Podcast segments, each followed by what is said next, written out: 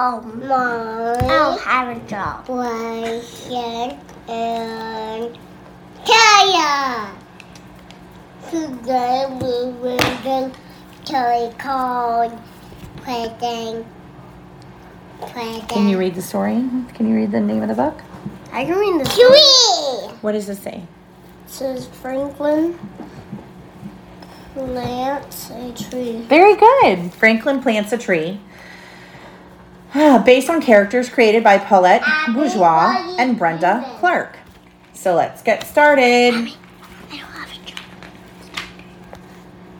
Franklin could climb trees and swing from branches. He liked to play with his friends at the tree house and go for walks with his family in the woods.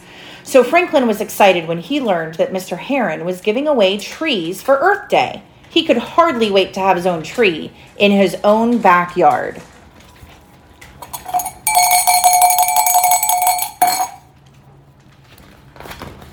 On Earth Day, Franklin got up early and dug a huge hole right outside his bedroom window. He wanted to plant his tree as soon as he got it home. Tonight, he'd invite his friends over to build a new tree house. Tomorrow, he'd look for an old tire and make a swing. Franklin grabbed his wagon and hurried off. He didn't want all the big trees to be taken. What are you doing, Abby? Abby, come over here. In the park, a large crowd was lined up in front of Mr. Heron. Franklin saw lots of boxes, but he didn't see the trees. Maybe they're not here yet, he thought. Then he saw Rabbit leaving. Don't you want a tree? Franklin asked. I have one, Rabbit replied, tapping his knapsack. Franklin was confused.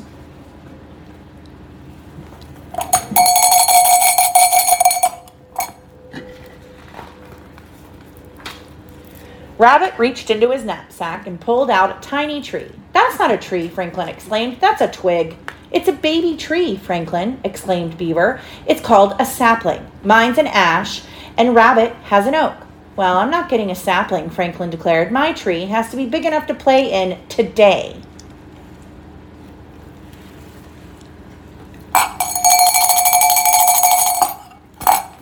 So, what's a baby tree called? Uh, a seal A sapling. sapling. But when Franklin got to the front of the line, Mr. Heron gave him a sapling the same size as the others. Could I have something bigger? asked Franklin. That's a sugar maple, replied Mr. Heron. Many years from now, it will be very big indeed. Franklin nodded sadly. He put the sapling in his wagon and walked slowly home. You see the little baby tree sapling in the back of his wagon?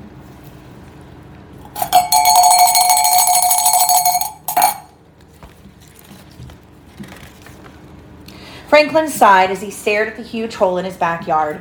He shoveled earth back in until the hole was small. Then he went to get his sugar maple, but the sapling wasn't there. Franklin looked all around the garden, up and down the lane. It must have fallen out on the way home, he decided.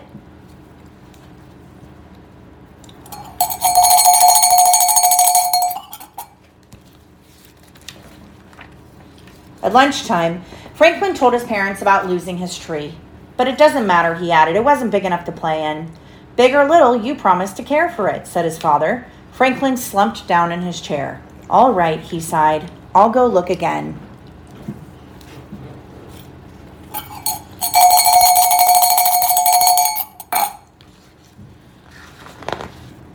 Franklin followed the path back to the park. By the pond, he saw Beaver. Her sapling was tied to a big stick marked with notches. It's a growth chart, Beaver exclaimed. In three years, my tree will be taller than me. Hmm, thought Franklin. He began to look a little harder. And, and uh, Beaver has a name tag on the pole, and it says Ashley. So Beaver named the tree, his tree, Ashley. Ow! So his tree is Ashley? Mm-hmm. Because his tree was a sapling called an ash. It's an ash type of tree, so he called it Ashley. This is as the name. In the meadow, Franklin saw Rabbit with a watering can. I've planted my sapling where it can get lots of fresh air and sunshine, exclaimed Rabbit. And I'm going to water it every day, he added. Franklin thought about his sugar maple. If it didn't get sunshine and fresh air and water, it would never be taller than him. Franklin started to hurry. So is he starting to care about that tree a little bit more now? Yeah. Yeah.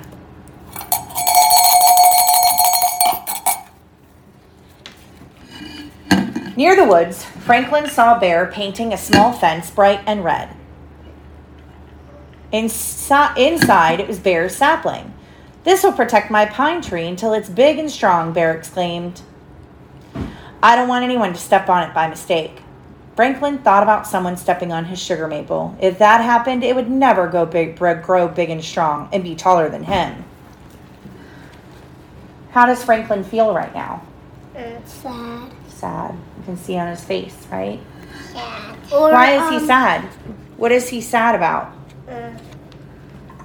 Bear. No, he's sad about missing his tree, right? He lost his tree. He doesn't know where his sapling is, his baby tree.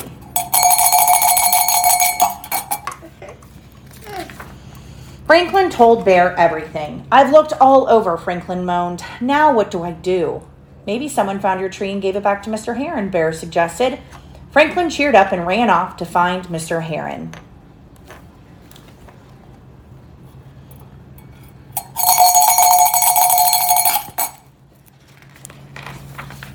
Back at the park, Franklin saw Mr. Heron packing up boxes.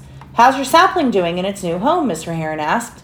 I lost my tree, Mr. Heron, Franklin replied. I've looked everywhere, but I can't find it.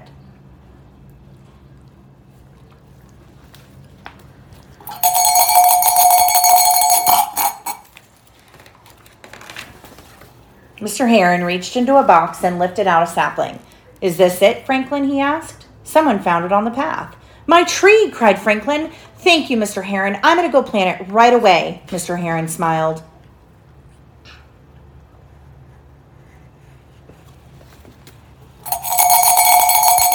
So that was Mr. Hanger What? talking like that. Before Franklin left, Mr. Heron showed him a photograph. That's me when I was your age, he explained. Planting my first tree. Did it grow? Franklin asked. It sure did, Mr. Heron laughed. We're standing under it. Franklin looked What way, that way Take a. up. What that that take a. It's a picture. Yeah.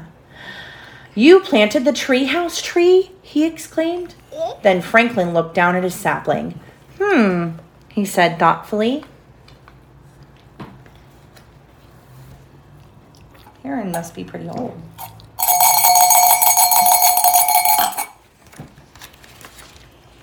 Franklin hurried home, his sapling held safely in his arms. He planted it and watered it, and then he checked on it every day.